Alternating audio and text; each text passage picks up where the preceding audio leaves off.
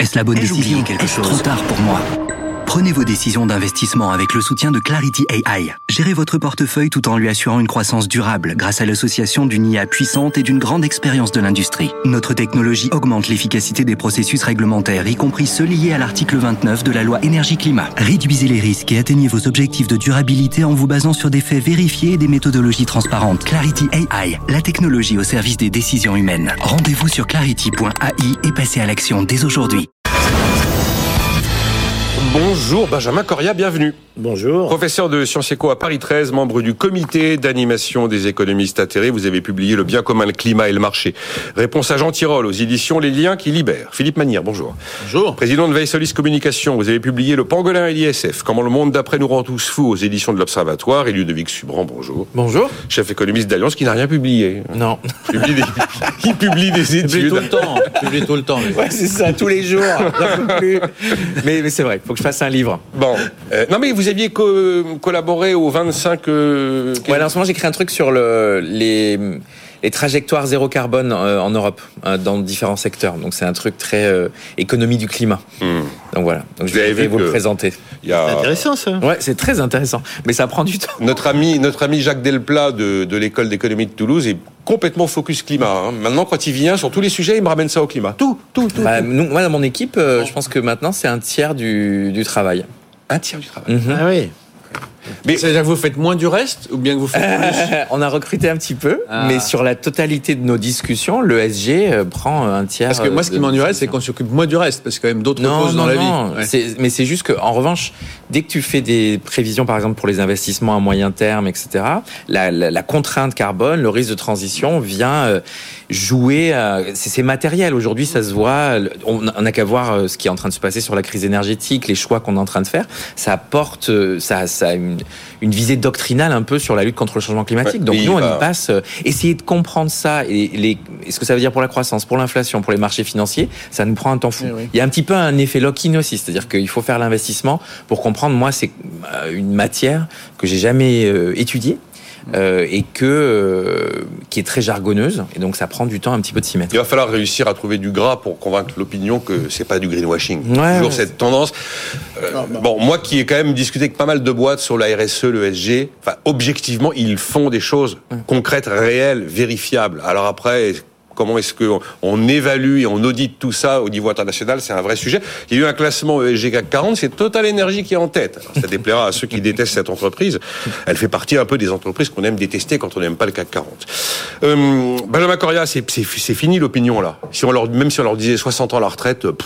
On a l'impression qu'il y a deux mondes qui ne se parleront plus, qui ne se comprendront plus. Il y a le monde du gouvernement, de l'exécutif, qui s'est radicalisé dans les propos d'Elisabeth Borne ce week-end, et les opposants à la réforme des retraites, vous pouvez leur dire tout ce que vous voulez.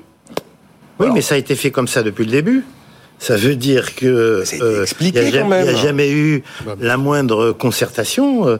La manière dont ça a été fait, ça a été on vous reçoit séparément, on vous écoute, et puis maintenant, voilà, 64 ans n'est pas négociable, 43 ans n'est pas négociable, après il y a des broutilles, on peut éventuellement en parler.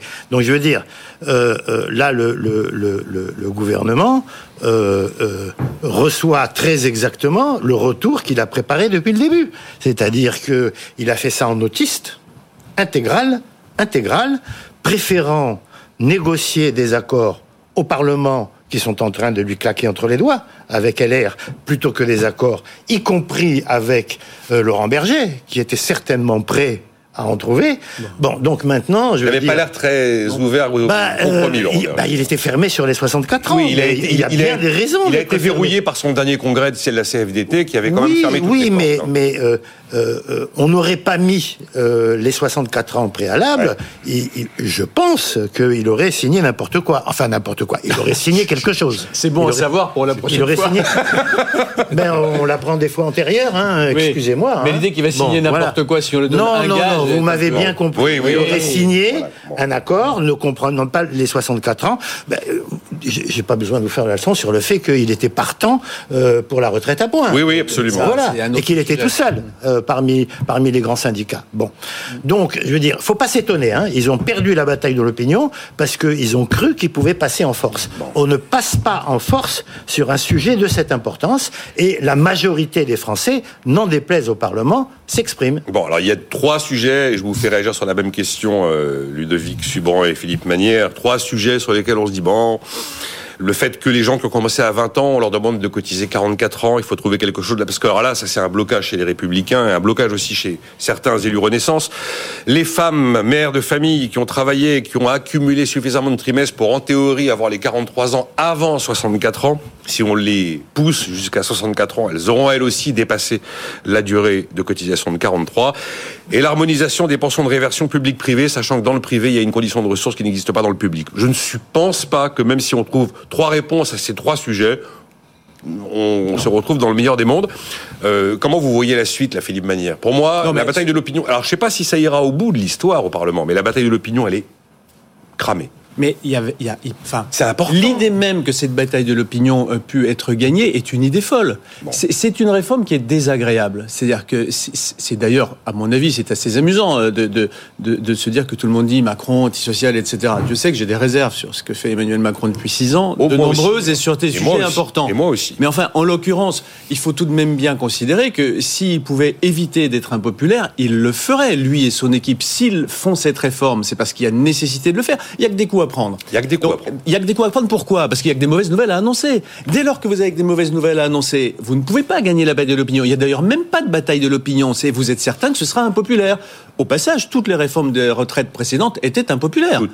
Et c'est normal. En fait, c'est absurde de demander aux gens s'ils préfèrent continuer à vivre dans un système agréable, mais qui n'est pas tenable financièrement, ou s'ils préfèrent basculer dans un système moins agréable, mais qui est tenable financièrement. La réponse sera jamais celle que voudraient les gens rationnels et celle qu'exige la situation de déséquilibre du système. Ce qui veut dire que donc, il n'y a pas de bataille. Elle n'est pas perdue puisqu'il n'y en a pas. Elle ne pouvait pas être gagnée si tant est qu'on puisse même parler d'une bataille d'opinion. Deuxième... Ça a cessé de se dégrader quand même, les oppositions. Le soutien à la réforme n'a jamais été très élevé, pour dire le moins, et ça se dégrade. Mais bon, c'est toujours comme ça, là aussi, quand vous regardez les réformes précédentes, au fur et à mesure, c'est de moins en moins populaire. Mais surtout, moi, je voudrais quand même dire quelque chose. C'est parfaitement respectable, la voix des syndicats, la voix des manifestants, etc. Enfin, on est quand même en démocratie représentative. Je ne sais pas si Emmanuel Macron et son gouvernement peuvent gagner la bataille du Parlement, mais c'est la seule qui, en démocratie représentative, est importante à gagner. Si vous croyez à la démocratie représentative, après on peut décider qu'on change de régime, mais dans le régime où nous sommes, ce qui compte, c'est de convaincre un nombre suffisant de députés, de sénateurs dans le processus institutionnel qu'on connaît bien, et c'est ça qui fait que vous gagnez politiquement, mais... c'est pas de mobiliser plus ou moins ceci ou cela, c'est un autre sujet, bon. Ça. Non, mais Benjamin, juste un point.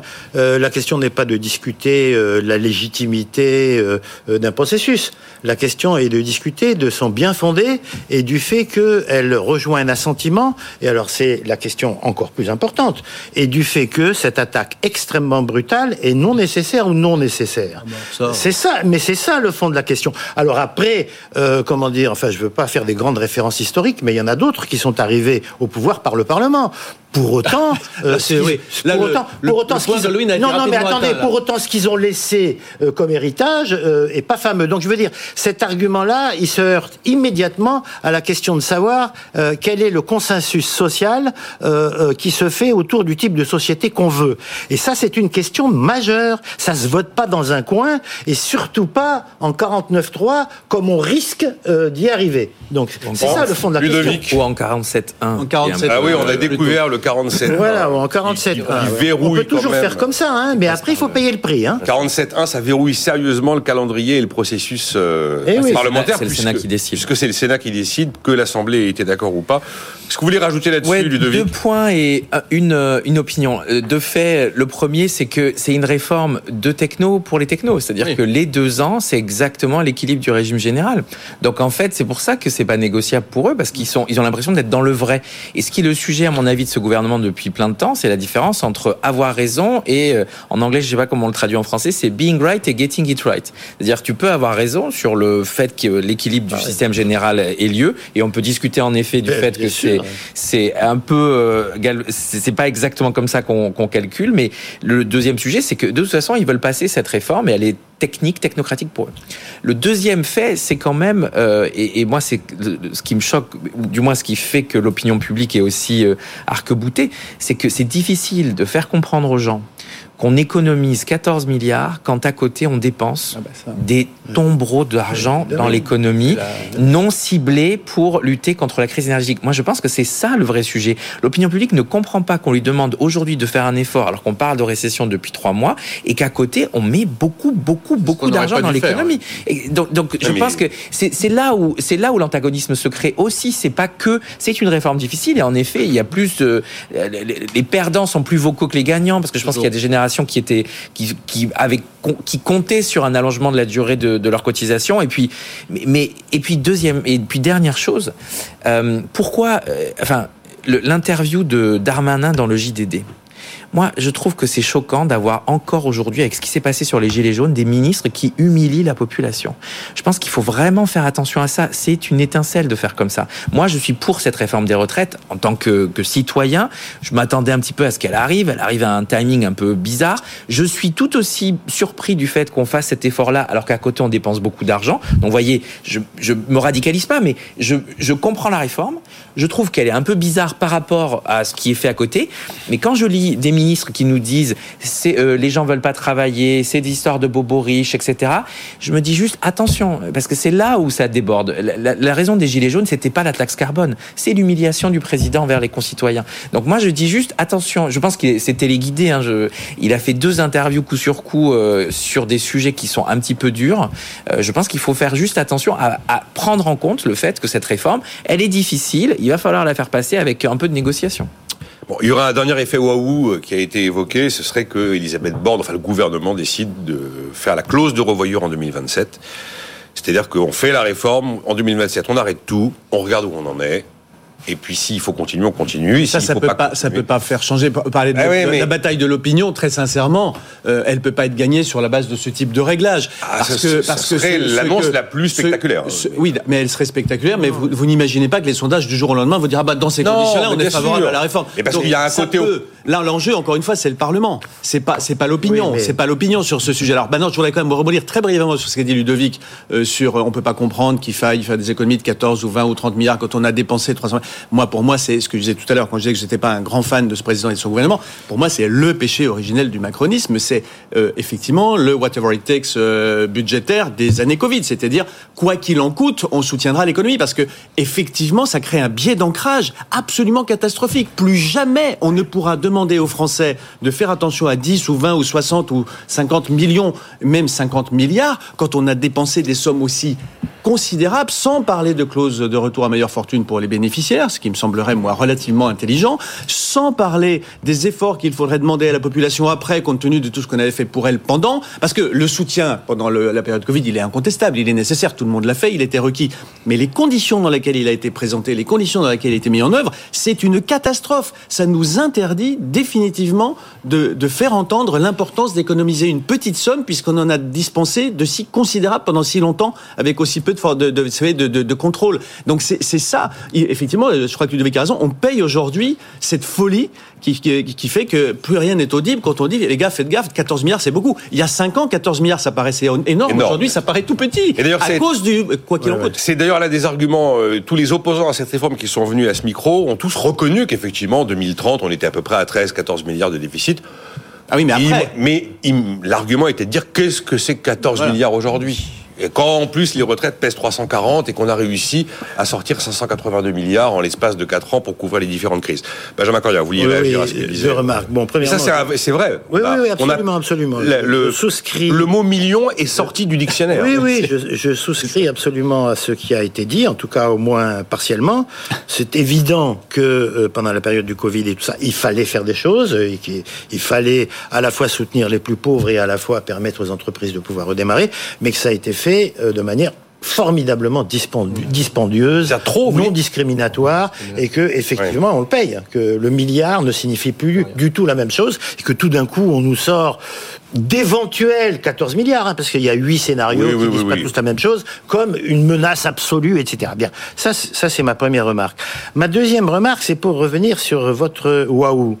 Je trouve ça extraordinaire, hein, que on appelle une clause de revoyure un waouh. Ah, c'est moi, hein, qui l'ai appelé. Oui, je sais bien. Non, mais. C'est moi, c'est pas du tout. Mais c'est contre toi. J'enchaîne. Non, c'est pas du tout contre vous. C'est pas du tout contre vous. J'enchaîne simplement sur le fait que, sur une question aussi délicate, lourde, hein, qui engage des questions de société, on considère que c'est waouh d'avoir une clause de revoyure. Mais il faudrait en avoir 10 de clauses de revoyure. Je veux dire, une réforme comme ça ne se fabrique pas comme elle s'est fabriquée en 3 mois, parce que je vous rappelle quand même qu'on était sur la réforme à points, hein. Bon, donc on a complètement changé le logiciel, complètement, en 3 mois. On a tout trouvé, comme vous l'avez très bien dit, de manière formidablement techno, hein, avec des tableaux entrées sorties, machin, etc. Bon, en faisant semblant de consulter les gens. Bon, donc oui, bien sûr, les clauses de revoyure. Mais moi, j'aurais presque envie de dire, on prend une série de dispositions parce que une retraite par répartition, c'est quelque chose de très précieux et c'est quelque chose qui s'ajuste. Ça s'ajuste. Oui. Donc, j'ai pas de souci avec ça. Hein. Je suis pas pour l'immobilisme. Hein. Donc, on prend un certain nombre de mesures, permettant, en tout cas, à partir des calculs techno, mais aussi à partir de considérations sociales, permettant de viser l'équilibre, et on se donne une clause de revoyure. Bon. Je veux dire, ça serait ça la bonne méthode. Mais je vais juste vous dire un truc. La seule condition pour faire une clause de revoyure, c'est d'abord de faire sauter les 64 ans. Ensuite, on discute. C'est quasiment, enfin, ce serait quasiment lié, effectivement. Mais pourquoi pas ? Enfin, moi, je suis pas partenaire social, hein, mais comme économiste et avec une fibre sociale, comme chacun l'a compris, je trouverais pas ça extraordinaire. On dit, enfin, quand on dit techno, à côté de ça, les fameux paramètres d'une réforme, enfin, de la retraite par répartition, on les connaît depuis longtemps. Hein. Oui, mais on a joué sur certains d'entre eux. Oui, mais le gouvernement a décidé. Paramètres. Augmenter les cotisations. Oui, mais alors, bien sûr. Ce serait resté paramétrique. On ne peut pas mettre de lyrisme là-dedans, puisqu'il s'agit d'ajuster un équilibre. Personne ne parle de lyrisme. Ben non, mais vous dites c'est paramétrique, c'est triste, ça ne peut pas soulever l'enthousiasme des foules. Pas du tout. Je dis qu'il y a plusieurs paramètres sur lesquels on pouvait jouer, et que la décision a été faite de jouer sur les pires des paramètres. Enfin, c'est l'unanimité. Porter la retraite à 64 ans, c'est la chose la pire qu'on pouvait faire. Moi, par exemple, tu m'aurais demandé la réforme que j'aurais faite, j'aurais rejoint le régime général privé et le régime public, et t'aurais pas eu besoin d'augmenter à 64 ans. Il y a 1000 paramètres. Pourquoi ? Parce que, en fait, les deux ensemble, si tu fais un premier pilier, c'est-à-dire un premier régime général pour tout le monde et une complémentaire pour les fonctionnaires, etc., tu avais pas ce problème de déséquilibre en 2030 du régime général. Ce que suggère Ludovic, c'est qu'on fasse travailler plus le secteur public. Si on arrive à obtenir l'objectif. C'est pas travailler plus.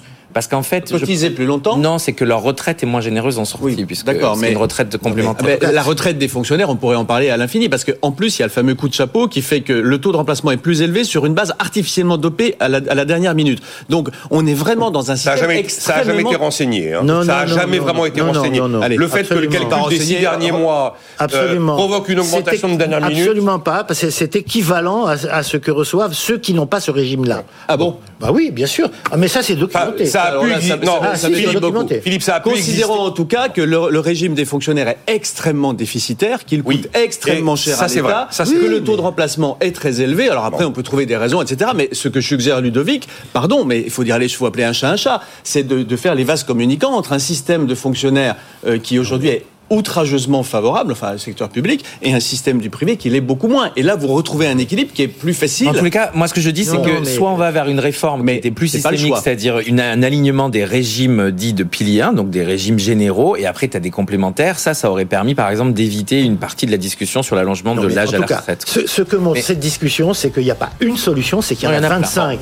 Et on va n'explorer aucune. Non, mais je n'ai pas dit que je suis pour celle-là. Je dis qu'il y en a 25 des solutions. Il faut bien qu'ils en choisissent. Bruno Le Maire a clairement dit qu'ils avaient fait... Choisir la pire, il ne faut pas s'étonner d'avoir toute l'opinion publique. Vous appelez ça la solution la pire. Bruno Le Maire, on lui a posé la question lors de son déjeuner de rentrée avec les journalistes économiques. Il a dit on a choisi cette solution parce que c'est la seule qui n'est pas récessionniste. Les autres, baisser les pensions, augmenter... Oui, mais tu parles. Ça, on pourra en dire un tout petit mot, mais vite. Est-ce que vous êtes content des services publics ? Non, répondent les Français dans le baromètre Kantar. Et cette récession qui n'arrive pas, et on a eu un chiffre ce matin qui confirme qu'elle n'arrive pas.